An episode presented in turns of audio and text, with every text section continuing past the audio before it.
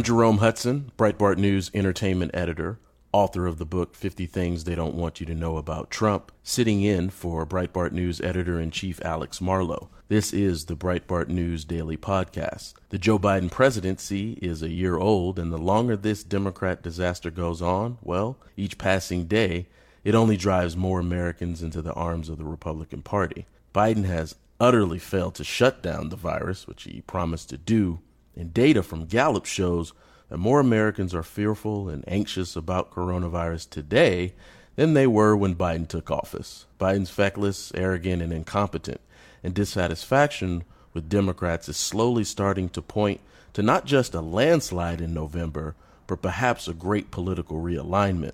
We're also seeing the DNC attempt to shift its focus and outreach back to the rural voters it abandoned, but we're seeing signs and evidence in places like Pennsylvania where even Keystone State Democrats are walking away from the Democrat Party. But first, I've been working too hard and not working out enough.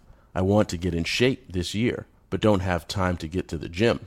Echelon Fitness brings the gym home have a New Year's resolution to reach your fitness goals, it can really help to have world class instructors like Nicole Griffin and Michael Brown choreographing classes with music from your favorite artists like Pitbull. And you get a community of hundreds of thousands of people who can give you the extra push. Echelon Fitness gives you that. Echelon Fitness is the affordable way to get the workout equipment, the workout community, and an instructor's motivation right in the comfort and privacy of your own home. Echelon Fitness's fitness app provides you thousands of live and on demand classes with great music from your favorite artists like Pitbull, Old Dominion, and many more. With Echelon Fitness, you can work out anytime, day or night, and crush your fitness goals. Just pick your class, climb the leaderboard, cheer each other on, and give it your all. Echelon Fitness's world class fitness instructors are supportive engaging, and fun. They really know how to get you moving. Echelon Fitness's full range of affordable workout equipment, including stationary bikes, smart rowers, sleek fitness screens, and the auto folding treadmill, are all connected to provide the Echelon Fitness experience. Around the clock classes for the family, including full body workout programs that keep you coming back. One membership covers a family of five. And right now, for a limited time, podcast listeners get up to $650 off MSRP. To get this exclusive podcast discount, text daily to 818181. Text daily to 818181 to get up to $650 off MSRP. Text daily to 818181. Message and data rates may apply. See terms for details.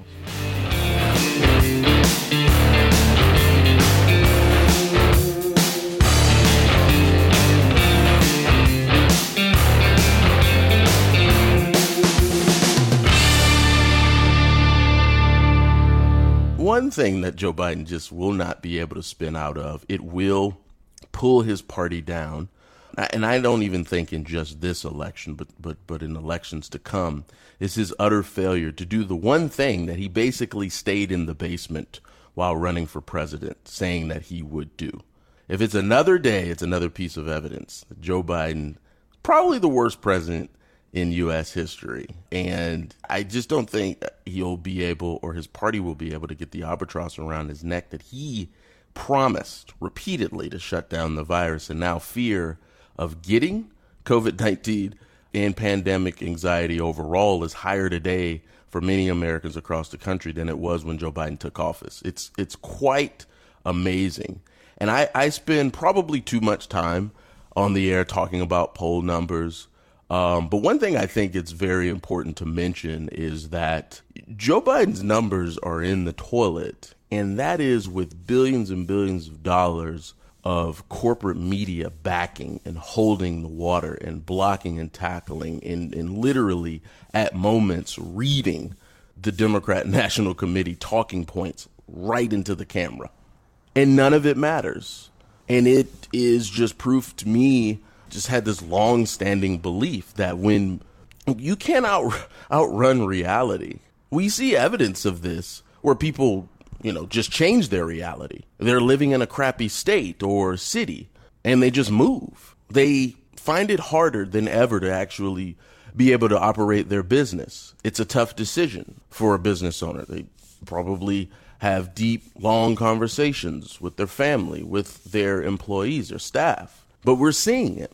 Again, like U-Haul just did not have enough trucks operating and they ran out. There was just so many people, businesses and individuals moving out of California. Like it wasn't supposed to be an actual headline.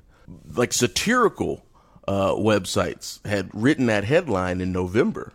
And by January, Gavin Newsom had driven the state of California so much into the ground, particularly for tens of thousands of people, that U-Haul literally ran out of trucks to, to, to sell to people to move out of the state. You, you can't outrun re- reality uh, in many cases. Jo Morris said it earlier in, uh, in the week. Like, we can't leave the country. And I think that the polling numbers again we'll we'll look back and it'll just be evidence. We'll we'll be able to see wow this consensus it coalesced a long time before the election ever happened. I think and I'll get to some more data um, pointing to Joe Biden's cratering support among whole swaths of the American public. Age, race, different corners of the country. I mean, the word realignment uh, was used uh, by, by, by one of the smartest people at, at Breitbart News.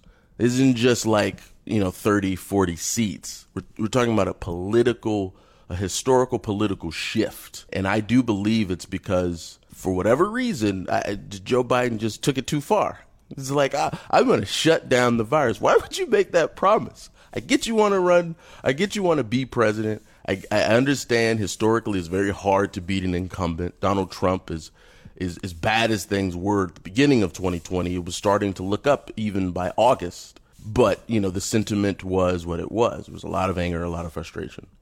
And I get it. You know, Joe Biden just, he felt like he had to go for it all. But to promise that you shut down the virus, I don't know what his medical uh, advisors were, were, were, telling him at the time. It was like, eh, it's a virus. It's unpredictable, particularly this one. It's novel. We don't know much about it. We're still studying it. We don't even have a, a vaccine for it at the time. Like there were no therapeutics. He's like, oh, I'm going to shut it down. Gallup just yesterday, uh, it's painting a very different picture, particularly about people's sentiment about where the virus is, where the pandemic is. A lot of this is driven by media. People don't really know uh, too too far too many people are just paying attention to the wrong news sources. Unfortunately, Gallup says with the highly transmiss- transmissible Omicron variant, uh, you know, a variant that the media just ran its its its only play, which is to just double and triple and then sometimes quadruple down on hysteria and and, and panic porn. Like we had no no ideas really except for some data in the early days coming out of South Africa and coming out of the UK about the Omicron variant.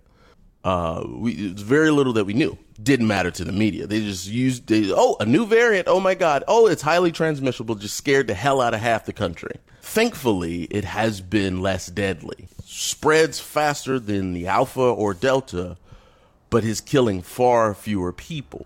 With the highly transmissible Omicron variant, Gallup uh, reports of COVID 19 infecting hundreds of thousands of Americans daily, optimism about the trajectory of the pandemic in the United States has fallen sharply. Optimism has fallen sharply. Oh, gee, it's shocking. And worry about contracting the virus has risen to its highest level in a year. More people are worried, for whatever reason, Maybe they're just paying attention to the wrong media sources too much for whatever reason, or maybe they just got the thing and they have had had to be out of work, and maybe their employer didn't know they had to quarantine for ten days or fourteen days or five days. There are like a thousand different reasons why this makes complete and utter sense to me.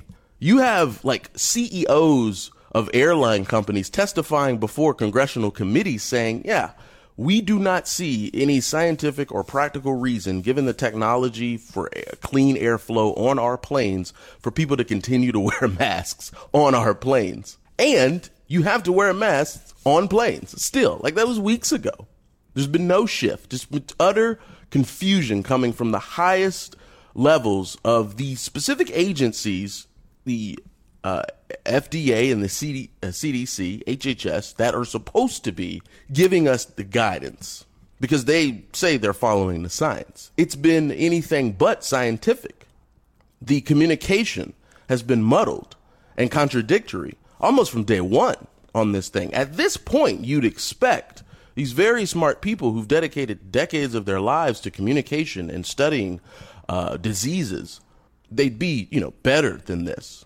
But that's a mistake that we make, expecting that, you know, that, that, are, that, that there are good people at the highest levels of our government making good decisions, communicating clearly. Gallup continues the latest update to Gallup's COVID 19 data from a survey conducted from January 3rd to January 14th finds U.S. adults' social distancing behaviors have picked up and the use of masks in public remains high. Uh, I want to I want to just pause there. The use of masks remains high. I understand that Germany is a very different uh, country than the United States is. The data coming out and it's longitudinal, it's long term data. It's actually uh, been taken from January 3rd of 2021 to January 7th. Cases in Germany are now more than five times higher than on October 26th when the Atlantic, that left wing rag, which w- went a long way to spreading fake news to take down Donald Trump, said vaccine passports and N95s were helping them beat COVID 19. So Germany went out and said that N95s and vaccine passports, not the vaccine, but vaccine passports, okay, were helping them, quote, beat COVID 19. The good news is that after seeing a demonstrable failure of N95s, the United States is now distributing 400 million of those masks to American citizens. So there's a chart here uh, tweeted out um, uh, on Twitter, and it, and it basically shows that around February uh, the 1st of 2021, Germany instituted a medical mask mandate the cases of coronavirus at that time in that country were just below 15,000. So on February 5th, Germany institutes a medical mass, excuse me, on January 20th of 2021, Germany institutes a medical mask mandate. Cases at that time were around 15,000. Fast forward to January 7th, 2022, cases are 65,000. Germany had not only instituted a medical mask mandate about a year earlier, they also uh, instituted N90 uh, N95s and uh, uh, excuse me, they, they they instituted vaccine passport. And the Atlantic, a, left wing uh, media outlet on October 26th, said that N95s and, and, vaccine passports were helping Germany beat COVID 19. The, the Atlantic reported that on October 26th. Okay, cases were you know, hovering around 10,000 uh, cases per day at that point on October 26th. But again, just a few months later, the Atlantic and the leaders in Germany made the same mistake and made the same awful assumption that, that, that Joe Biden made that they'd be able to shut down the virus. Oh, we'll just mandate medical masks. We'll force people to get the vaccine, and then we'll force them to prove that they got the vaccine with vaccine passports. And then the Atlantic and its stupid, corrupt leadership went out there on October 26th and said, yep, Germany's beating the virus. And they're doing it with N95 masks and vaccine passports. And they were all wrong. The Atlantic, Germany, and Joe Biden, and everybody in between. All wrong. Gallup breaks down its information. 20% of, the, of those uh, that they surveyed think the pandemic is improving. 22% say that it's remained the same. And 58% said it's getting worse. 50% are worried about contracting COVID 19, up 12 points since late November. Jeez. Social distancing behaviors are on the rise. 72% continue to wear masks in public. A lot of this is not really shocking to me um, because, in so many ways, yes, the pandemic is actually worse today. It it is hard to actually fathom how that's possible, given the fact that Joe Biden walked into uh, office with a vaccine, a distribution plan left by the Trump administration, although they lied and trashed the Trump administration. Oh, the, the cabinets were bare. like, it's, they, they tried to, they lied. It tried to, to depress expectations because they knew they had no idea and whatever plan they had was, was half-assed at best. They had to staff whole agencies, not just with high-ranking uh, officials, but mid-level positions. I mean, they had to get so much up and running. It, it, was like, okay, we'll just trash the previous administration, buy ourselves some time. But all of it is just, it's just, the, the, the proof has just come to bear. We have the most incompetent, feckless, corrupt, arrogant, and selfish people on the planet making life and death decisions for 340 Americans.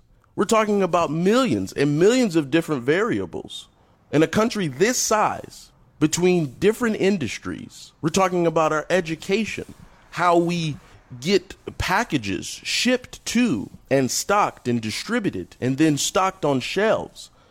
From our transportation, I mean, we got Pete Buttigieg. This guy was a horrible mayor. And I've I've I've driven through and have eaten at restaurants in South Bend, Indiana. Great town, but it had for years a horrific mayor in Pete Buttigieg. The dude's name was Pothole Pete. He couldn't even get the streets fixed. That's like like something that the the mayor here in Jacksonville and the city council like they do this all the time. This is a large city. I think Duval is one of the, the largest, second largest in landmass in terms of counties in the country. Pete Buttigieg failed at being the mayor of a small town in Indiana. This guy is the head of our most critical uh, sectors in terms of, of, of, of, shipping and supplying and moving people and, and products. The point is, is, is that, you know, ain't God help is on the way. It, it cannot get here sooner. I don't want to have to read that half the country is scared out of their minds about the pandemic right now, today, three years into it, and, uh, and over a year now into a presidency where Joe Biden made the ridiculous claim that he'd shut the thing down. He's done anything but, particularly, and it's not just the, these Gallup numbers. Although Gallup has, you know, the largest, one of the largest staffs, they, they ask pretty good questions. You can trust this data and you can see it. It is feeding into the frustration that people have. Like this is an issue survey that got like the coronavirus, the pandemic is an issue. But when people are, ta- are talking about the the, the political uh, uh, backlash and saying that they disapprove of the job that Joe Biden is doing, they don't think that he's mentally capable of doing the job. He's failing on the economy. He's failing on the coronavirus. He's underwater in 46 states in terms of job approval. People do not like the job, an overwhelming majority, that he is doing on immigration. It's all very obvious. And, you know, Cedric Richmond was a congressman for many, many years, and I, I, mean, maybe he maybe he was the first to see the coming wave in November. He left Congress uh, joined the the, the the, the Biden administration. He's a senior advisor, and you listen to this audio, and again, it's just one more piece of evidence and a mountain of evidence as to why the country is falling apart in, in, in far too many areas. Oh, Joe Biden doesn't have a substance or communication problem. And his poll numbers are past the, the, the, the toilet. But it's, it's, it's, you know, it's actually the American people. You guys are just not smart enough to realize that, that the life you're living, the situation you're in, it's, it's, it's really better than you realize it is. That's the arrogance of it. Cut four. You look at the current situation in polling in the political environment, and you look at, at what you're doing in the White House. Do you believe you have a communications problem, or do you believe you have a substance problem? We don't have a substance problem, and the truth is, Chuck, I think that uh, Americans are exhausted just living their daily lives right now. People are focused on uh, making sure that they protect themselves and their families from COVID, making sure that there's food on the table, making sure that their kids remain in school. And so uh, people have their head down and, and are really just living their lives. And we have our head down, uh, trying to do the best we can to meet the challenges that families are facing, which is why uh, we're just we're working now. If the question is, could we go on a, a tour and, and tout all of our accomplishments, uh, we could. But at the same time, we acknowledge that uh, there's work to do and people are facing real challenges and we want to tackle them. People are just frustrated living their lives. But the, the sentence before that, oh, we don't have a, a, a substance problem. Yes, you do. yes, you do. You do. I, I, think that Joe Biden, if if he ever does a press conference again, it's, it's it's likely that he won't. Before he did the one earlier this week, it took him 77 days. Like there was a 77 day gap between press conferences. But if he ever does one again, I think he would do himself a lot of favors to do what I'm I'm sure he would never do, which is to just admit that he and his $10,000 fake teeth bit off more that he could chew he made promises that there was no way he was going to be able to keep. He promised to shut down the virus. And just say that you failed. You have failed to this point, but recommit yourself to being to, to, to, to, to doing it. Admit that the vaccine mandate was wrong. Admit that you promised on the campaign trail that you wouldn't institute a vaccine mandate and that you did push for one. It's been largely defeated at the Supreme Court. Just take that humility, man, and put it out there. I, am sure that, you know, people will still see him as an unmitigated failure, as completely incompetent, as weak. And, and, but, you know, I, I, I don't know. There's a lot of good people in this country. And, you know, despite the hardships that people are facing, I mean, people will like see that. It, it'd be so rare, I think, for a president to to actually, you know, he he wouldn't even be shrinking himself. I, I, think it would be very big of Joe Biden to come out and not not Jen Psaki, not some advisor, not Ron Klein, but Joe Biden to come out and say mistakes have been made. Be deferential to the Trump administration. They they did what uh, Donald Trump, not even they, say Donald Trump led an administration, a White House, in bringing together the smartest minds in America or, or in the world, and they did what no one thought that they would be able to do, and and and bringing on you know a vaccine online. Like, am I wrong? Eight six six nine five seven two eight seven four. Uh, but but but let me know. I, I just feel like it, it, it that's that's the only play because I keep asking like where do they go from here? Build back better fails. Apparently they're gonna break it up. But I see Nancy Pelosi yesterday saying you guys just don't get it. We can't break Build Back Better up. She's talking about like procedurally, you just can't do it. I, I have to imagine that Bernie Sanders, an admitted and open socialist is the head of the Senate Budget uh, Committee. Like all of the crazy spending socialist packages, the the, the, the, the wish list, all of this stuff goes and runs through the socialist senator from Vermont, Bernie Sanders. I'm pretty sure he's he's he's not going to be on board with, with with breaking up Build Back Better. The man wants the whole socialist sandwich or nothing else. Um, it, it, it, but they keep trying to revive it. it. It's it's it's dead. The voter bills they dead. They're dead. You can't blow up the the filibuster. It's not going to happen. And I keep I keep asking like where do they go from here? And and I just feel like it's it's it's a hail mary play, but but the humility card. Joe Biden admitting in front of uh, the American people that he has failed. That he has failed. Uh, I, I, don't know. I don't know. It's because because I'm looking at just just just worse days, not only for the American people, but you know the, the American people are like looking. It's just the leadership is absolutely rudderless. Trafalgar Group, it's like an Atlanta area based polling uh, agency, one of the few that have gotten recent elections, uh, presidential elections right say 38.7% approval rating for Biden voters prefer GOP over Democrats, 55.7% to 42.2%. John Nolte says this this is uh, this is a realignment, much bigger than a landslide. Um, and and that that's that's kind of uh, becoming a little bit more clear to me. Like again, I, I understand November is in November, but election day is going to be here before we know it. the messaging, the money being spent in the right places, staffing the right candidates, the candidates going out and, and, and, staying on message, talking about the deep and abiding issues that people want to solve, all that stuff needs to be happening right now. Hopefully it is. I know in certain areas that it is. Like you got a lot of good candidates. Rebecca Mansour did an amazing piece where she's got about a half dozen Navy SEALs running uh, for office, for Congress. Like I know there are a lot of good people out there.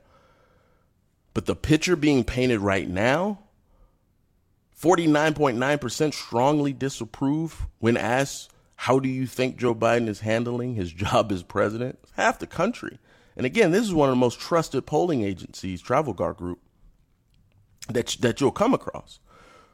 Among Republicans, a mere 10% approve, 88% disapprove. Biden also polled poorly with unaffiliated voters as well, garnering only 30% approval versus 67% uh, disapproval. Those are the people. Those really are where pollsters and and political advisors and, and people who get paid in, in many cases a lot of money. Though that 67% that disapproves of Joe Biden's job uh, so far as as as president, those unaffiliated voters, like like the Democrats, Joe Biden what he has done in the first term in office is driving those unaffiliated voters into the arms of the Republican Party.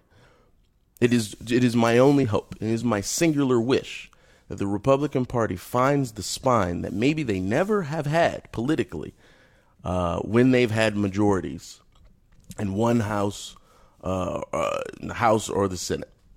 It's just my deep and abiding wish that they find that spine today, right now, and come out every day clearly articulating what they will do to stop the madness, and how they will, should they ultimately win also the White House, the Senate, and the House, actually bring back some competency to our government.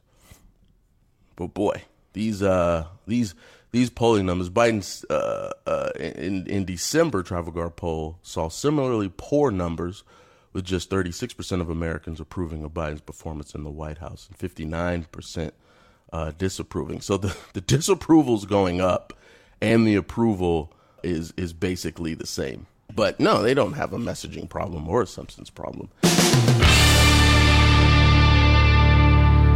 Did you know there's a conservative advocacy and benefits organization with more than 2 million members and counting? AMAC the Association of Mature American Citizens, AMAC has become one of the most impactful conservative organizations in America.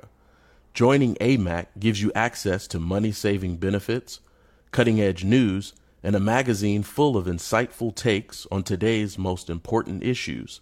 But most importantly, AMAC is working tirelessly to preserve the freedom secured by our Constitution.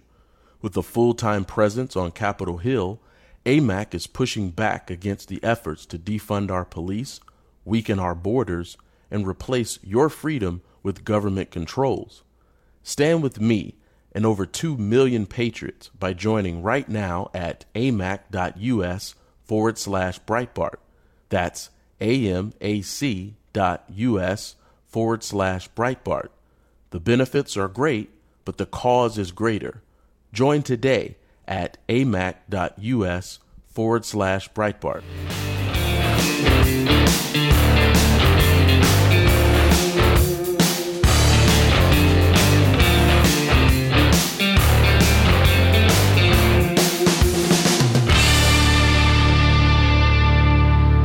Were joined on the program today by Congressman Fred Keller, Republican from Pennsylvania.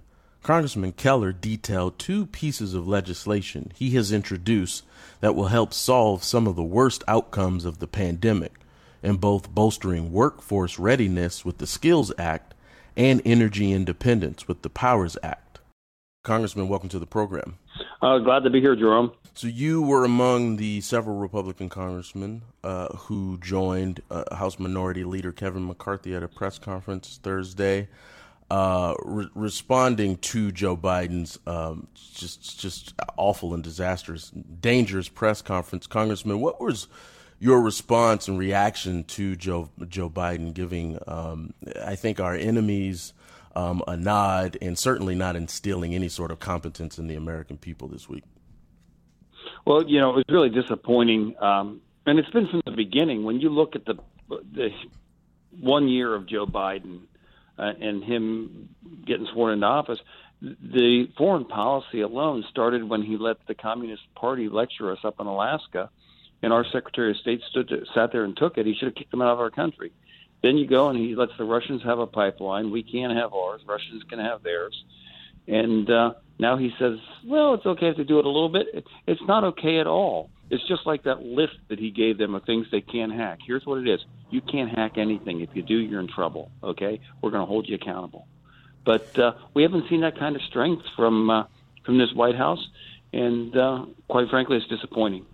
And I don't think we will. It's been one uh, year and one day since Joe Biden, on day one in office, Congressman, canceled the Keystone XL pipeline. He killed 11,000 jobs uh, in the process and made the prospect of energy independence in this country a whole lot harder.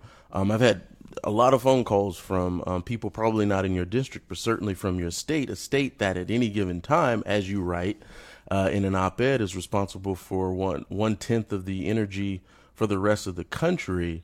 Um, it, it, it, I do like the fact that in your very limited time in office, uh, Congressman, you're already trying to bring solutions um, to the table. You've uh, introduced the Powers Act. Tell the audience about that. Yeah, we, we've we've introduced a lot of legislation, but you know what we're looking at doing is we're looking at trying to make sure that we have energy independence here in, in America. We've also introduced legislation that says, "Hey, let's take a look at uh, education and and and what that can do." We've done a lot of things, and what quite frankly frustrates me with this administration when he says, "What are Republicans for?" I said, I'll, I'll give Joe Biden a clear message what we're for. We're for hmm. standing up for the constitutional rights of every American. We're for energy independence. We're for making sure that we can afford uh, gas. We don't have this inflation. We can afford uh, food, uh, and and standing up for freedom around the world, a secure border. I mean, those are the things we're for. Returning rights to the people and not having the government take them away. That's what we're for, and that's a clear message for for Joe, Bi- Joe Biden. We're being joined right now by Congressman Fred Keller, Republican from Pennsylvania. You also introduced, uh, Congressman, legislation that would help address uh, both the labor shortage and supply chain uh, crisis, the uh, the Skills Act. Tell us about that. Yeah, when we're looking at the Skills Act, what we're looking at doing is is making sure that uh, uh, there's, there's, a Skills Act and there's a Choice Act, and we're making sure that, that for jobs that are in high demand. Uh, there's education where people are able to be connected with those those uh, jobs in, in those sectors, and also that uh, Pell grants for low income individuals that get the Pell grants can be used for shorter term educational opportunities. And uh, really want to get to a point where we're measuring competencies rather than hours somebody's spending uh, getting an education. When they come out, uh, you know, we want to make sure they have the competencies they need and they're not spending more time uh, you know, uh, than they have to to get those. I mean, if you measure hours in a classroom, you can get hours in a classroom. If you measure uh, skills that are able to to be done to get a job done, you'll get the skills that you need to get the job done. Let's start measuring the right things, and that's the outcomes we will get. Here in uh, Florida, where I live, I'm in I'm in Jacksonville, Congressman. Um, there were dozens of flights, literally at, at night, um, and on those planes that landed in the Jacksonville uh, International Airport, Congressman, um, they were filled with illegal immigrants. Um, the Governor Ron DeSantis, uh, working with different law enforcement agencies in the state of Florida, it got those flights to stop. Um, and the the, the governor has signed legislation um, that that would punish uh, nonprofits, if you will, that that actually take um, Florida taxpayer money uh, to house these illegal immigrants. Um, that, but this, we've seen the same situation uh, happen uh, in Pennsylvania. These flights of illegal immigrants, and to me, uh, to to be able to see the pushback and having s- sort of the state level uh, government be be be filled with people who are willing to protect uh, taxpayers and protect local citizens, but also force the administration to be transparent about how they're moving uh, people, illegal immigrants, in and around the country. Um, that to me seems like it has to be one of maybe the top 10 things that um, your conference focusing, focuses on. I'm saying this assuming, Congressman, that uh, you will you your party will be in the in the majority uh, after November. Well, we're uh, we're really looking forward to, to working to take back the majority. We think we can do that because our policies meet up with, with the ex- expectations of the American people for an accountable government. And yeah, we've had those issues in Pennsylvania, and I've been working with uh, members of the delegation, the Republican delegation, uh, particularly Congressman Meuser, on answers from from the administration on this. Another thing we've done is we've actually written a letter asking for answers from the administration for the Office of Inspector General from Department of Homeland Security to find out what happened. The Republic members of the Republican conference did something that the president and vice president didn't do, and that's what we went to the border. Anytime you're going to look right. at a situation and solve it, you got to go take a look at it. You can't just talk about it. We went down, we we evaluated it, we met with the, the stakeholders, meaning the people that live along the border, the border patrol agents, went to the ports of entry, to see what was happening. And what we want to know, what we want to know from this administration, is what were they told and and, and uh, what information were they given to turn around the decisions that had a secure border? Meaning, what did they do to stop the building of the wall? Why did they make that decision? Why did they make the decision to stop the Remain in Mexico policy? Know, the courts, uh, you know, made them do uh, reverse some of their policies. Why did they make these decisions? And why aren't they enforcing our southern border uh, like we did when we had control of it just a little over a year ago. Well, there was a there was a blitz by high-ranking uh, administration officials. I think Kamala Harris was speaking to DNC activists specifically to this point uh, yesterday. But in she she was doing some other interviews, Congressman. I'm telling you, the woman who Joe Biden tasked to handle this problem of you know making her effectively the border czar, she went right back in answering questions from a reporter to the same talking point that she's been talking about for months. We got to get to the root causes. This woman hasn't actually held Congressman an, an event directly related to immigration in in in over hundred days. Um, I mean, that's I hear everything you're saying, and I love to see the pushback. I love to see the movement on it. Um, but the but the person in charge of of handling this situation, I mean, she her thinking hasn't changed since Joe Biden actually put her in position to to, to quote unquote handle uh, the problem. She couldn't find her car in a one car garage. Quite frankly, she she's in over her head, and uh, she doesn't understand how to solve problems. She doesn't understand that the, the first the first thing you need to do is you need to measure where you are. You need to see where you are and you need to take a look what the root cause is. The root cause is they're not doing their job. It doesn't take it doesn't take a rocket scientist to figure this out. They're not doing their job. They're not enforcing the policies that the Trump administration had in place that created this the, the most secure border we had seen. Okay, we had things under control, and that's not me saying this.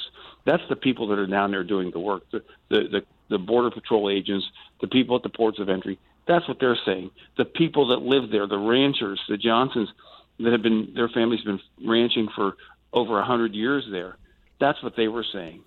So you know what? The vice president isn't going to be able to, to, to work on anything until she's willing to, to get in the plane and travel down there and talk hmm. to the people that are living it and, and, and do, getting the job done. But uh, quite frankly, I think they they're more concerned about talking points and playing to their base than they are solving problems for the American people. I think you're right. We're being joined right now by Congressman Fred Keller uh, Republican representing uh, Pennsylvania. Congressman, I want to play some audio. It's a very short clip, but it is of a former Democrat union representative in Pennsylvania who says that the Democrat Party has left him. Producer, that cut. On a sheep farm 23 miles away, Union Rep Cameron Cox also points to rising costs. Look at fertilizer for farmers. Last year it was like $3.65 a pound. Now it's up over six and a half bucks a pound. Cameron, a former Democrat, now a registered oh, Republican. What happened? I didn't leave them, they left me. He says Democrats forgot about their blue collar base. Is Congressman, is this the sentiment throughout uh, Pennsylvania as you've seen it uh, in your district and throughout the state? The cost of food, furniture, and clothing, and cars, and energy, you name it, people being crushed by this unseen uh, tax of inflation. Have you have you seen this before? Not just in, in, in Democrats, but but in voters all across the state and in your district. Well, I, I've seen people that are, are, are you know experiencing higher costs than, than we were uh, just a year ago. Uh, and, and it's not because uh, we're producing more, it's because you have the Biden administration putting regulations on people. We don't have the energy independence that we've had before. We, we've seen people that were, were get, getting an education, a two year education coming out of, of the Lackawanna College is, is one example. And after two years, they're earning $70,000 a year. But what's happening is because we're not able to have energy independence here at home, it's crushing jobs. Uh, you look at the supply chain. Yeah, I, I actually had a constituent of mine, mine send me pictures of a grocery store shelves that were empty, and the sign on the shelf said, "Due to supply chain issues, uh, our our vendor can't send send us the information or the, uh, the the supplies." That's why the shelves don't have things on them. Uh, not because we can't produce them, because the the government has gotten in the way of getting it done. And it's gotten in the way of getting it done over the past year. It's it, it's put policies in place that have disincentivized people and, and driven people out of the workforce. They've driven people out of the workforce, just like their their act to uh, make people get vaccinated if they work for an employer with 100 employees or more in a private industry. The actions we're taking, our Congressional Review Act, to strike down this unconstitutional mandate is about standing up for the people, and it's about saying, hey, it's not whether or not somebody should have a vaccine or not. It's whether or not your government can tell you to do it or coerce you to do it, and use private industry to get it done. And uh, we're, we're standing up against these guys. And quite frankly, I think the American people are realizing uh, how Joe Biden's leading and how how one party rule for one year with these socialist policies is not good for America. And it's it, more people are paying attention than ever. Congressman, um, I think the the signs, if you will, the data is pretty overwhelming, uh, and that the, the you know November election will be here before we know it, and it's it's it's probably going to be a way for your party.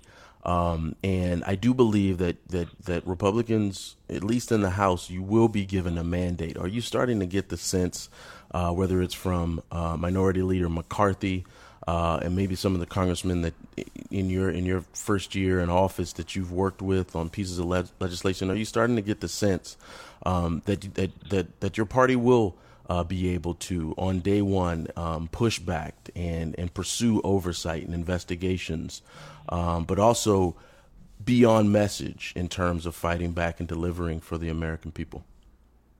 Well, I, I will say this: it, it's going to be a wave for the American people. It's not going to be a wave for for one party or the other. The Republicans are going to win because we're on the side of the American people. Yeah. But it's a wave for the American people, and I'm I tell you what, I'm I'm really uh, Leader McCarthy's been doing a great job, and I'm really uh, impressed by the way he's gotten everybody together and uh, the commitment to America. We are working on that. We're going to put a commitment to America out there. We're going to show people what we're for, and we've already done that but we're going to we're going to put legislation together. We're going to show them what we're doing, and on day one, we're going to be ready to govern and, and turn the power back over to the people of the United States of America where it belongs. Congressman, thank you so much for joining the program. Thank you for having me, Jerome. I really appreciate it. And uh, thank you to your great listeners, uh, the people that really get the job done in America. Thank you so much. Absolutely. I'm sure I'm not the only one who's noticed. Everything is getting expensive. We're in the biggest economic crisis since 2008. And with a government that's printing trillions and trillions of dollars, consumer prices are the highest we've seen in 30 years. Inflation is certainly here to stay. And if the government continues its out of control printing and spending, the dollar could continue its free fall and lose its coveted role as the world reserve currency. So, how do you protect your money, your retirement, your savings? Well, American Hartford Gold can show you how to hedge your hard earned savings against inflation by helping you diversify a portion of your portfolio into physical gold and silver. They'll even help move your existing IRA or 401k out of the volatile stock market into a precious metals IRA. And they make it easy. They are the highest rated firm in the country with an A plus rating from the Better Business Bureau and thousands of satisfied clients. And if you call them right now, they will give you up to $1,500 of free silver on your first qualifying order. So don't wait. Call them now. Call 866 670 7660. That's 866 670 7660 or text Alex to 65532. Again, that's 866 670 7660 or text Alex to 65532.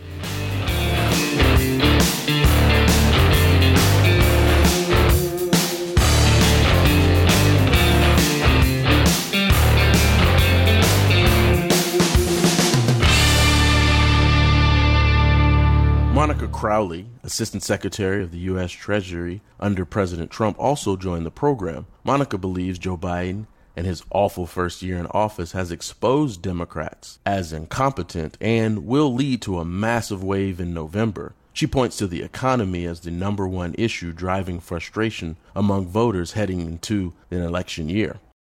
Monica, welcome back to the program. Hey, Jerome, good morning. Thank you so much for having me back.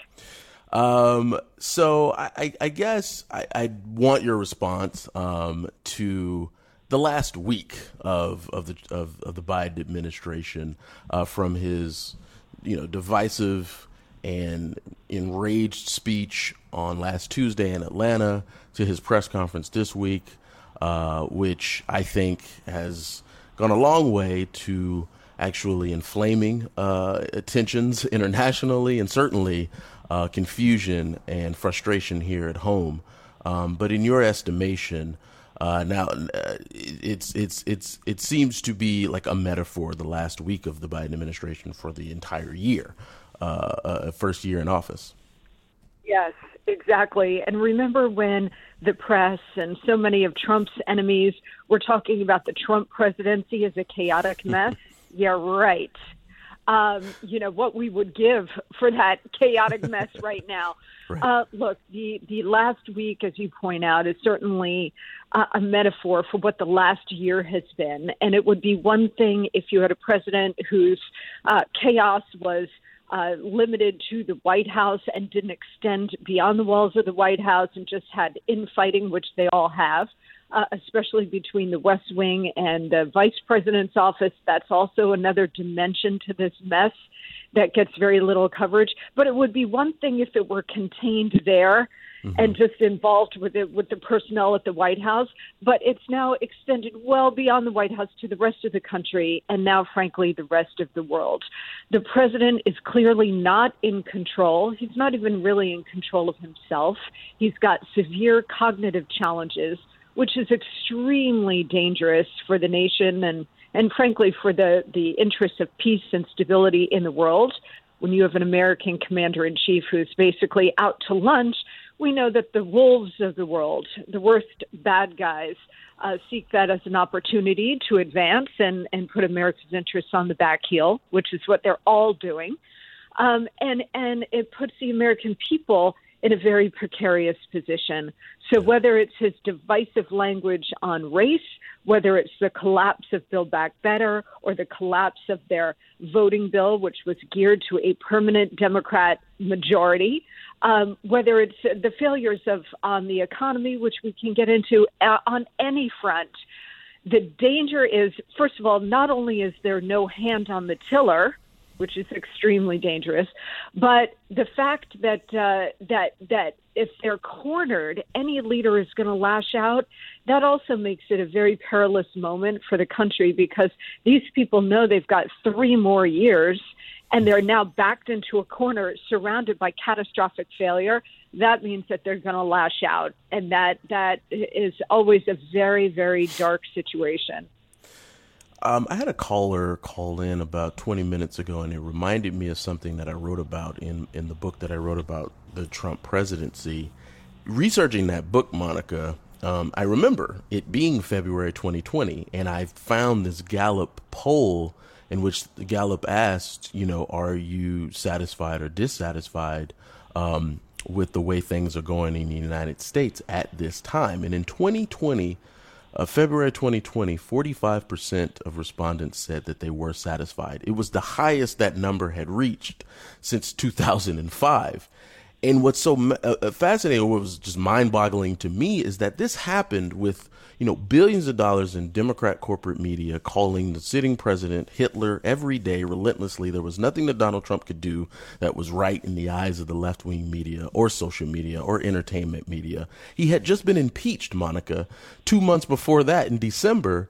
And he his approval rating was actually higher when Democrats impeached him than it was when Barack Obama, Barack Obama in that same point in his term in history. And so I, I, I understand that you know a month later the pandemic hit, and you know God bless the administration for for leading and guiding the country through that.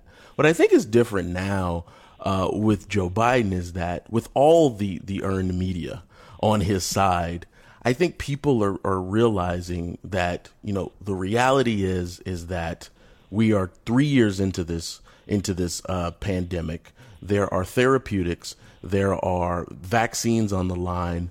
Um, and, and Gallup again is is reporting that people are more fearful, that there is more anxiety out there, uh, and people's uh, hope for the future is worse.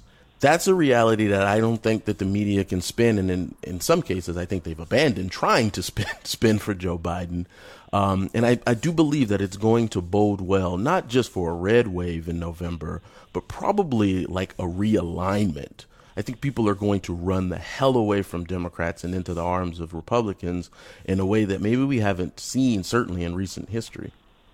Yeah, you know, it's a really good point and a very underreported and, and underrated story, the kind of alignment that's going on sort of under the radar, Jerome.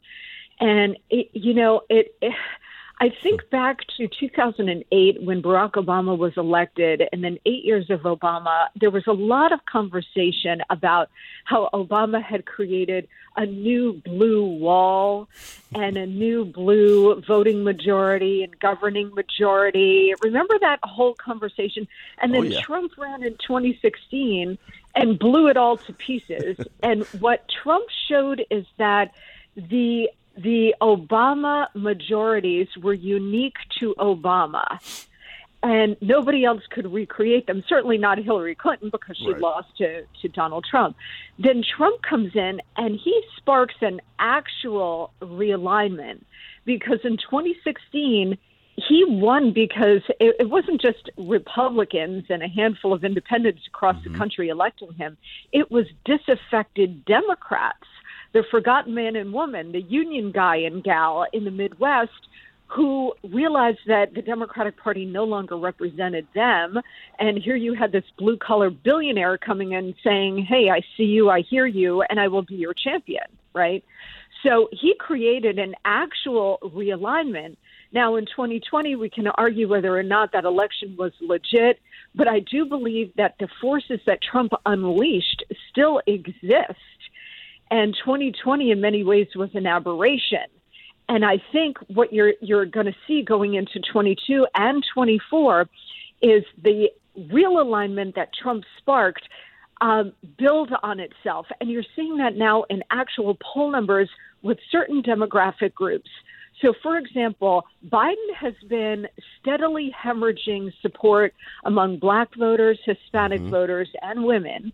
Mm-hmm. Um, but the most interesting and I think sustainable shift is happening, Jerome, with Hispanic voters.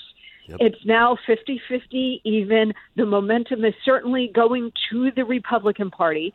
And that shift among Latino voters is happening in very deep blue areas, including New York, including along the southern border in Texas and Arizona and elsewhere. So, one of the great ironies here is that they're keeping the southern border wide open, flooding the country with millions of illegal immigrants. Wouldn't the irony be that they think that they're going to vote Democrat and they turn around and if they give them a path to citizenship, they end up voting Republican? That would be sweet justice because it looks like those trend lines are there. That is also very worrisome for the Democrats, Jerome, and that's another reason why you're seeing them panic and lash out. Monica Crowley, a former Assistant Secretary of the U.S. Treasury under President Trump, joining the program right now. So that that begs the question. Uh, I believe the last time that we spoke, I, I asked you where does the Democrat Party go from here? Like legislatively, Build Back Better seems to be dead forever. They knew that these voting bills wouldn't actually make it to Joe Biden's desk so that he could sign in the law, but they still pushed for it anyway. Um, I, I, this is this is the question that I keep asking myself. I keep asking the audience. I don't know. I, like they they keep talking about like, well, should we scale down the agenda? Like, what is next on the agenda um, for the Biden administration? I, I I don't know where they go from here. My suggestion, Monica, as I've shared with the audience. Uh, today is that I think Joe Biden should admit defeat, say that mistakes were made, the Trump administration, in fact, put us in position uh, to to handle this this virus. And we, I said that I wouldn't push for vaccine mandates, and I did. That was a mistake. Um, you know, the leaders of airlines are telling us that we don't need masks on planes. We're going to get rid of that. We we won't accept schools closing, and in fact, the science says that children shouldn't wear masks in school. You know, that won't happen. Okay, we all know it. Uh, but that seems to be like the only play, the craziest play, the impossible play. But I just I just see them not actually having any legislative agenda going forward. Um, certainly not one that could that has any chance of passing. Um, and and and you know going forward, I just I just don't know where where the administration and where the party, where the DNC, where their candidates who are going to be gearing up to run. I just don't see where they go.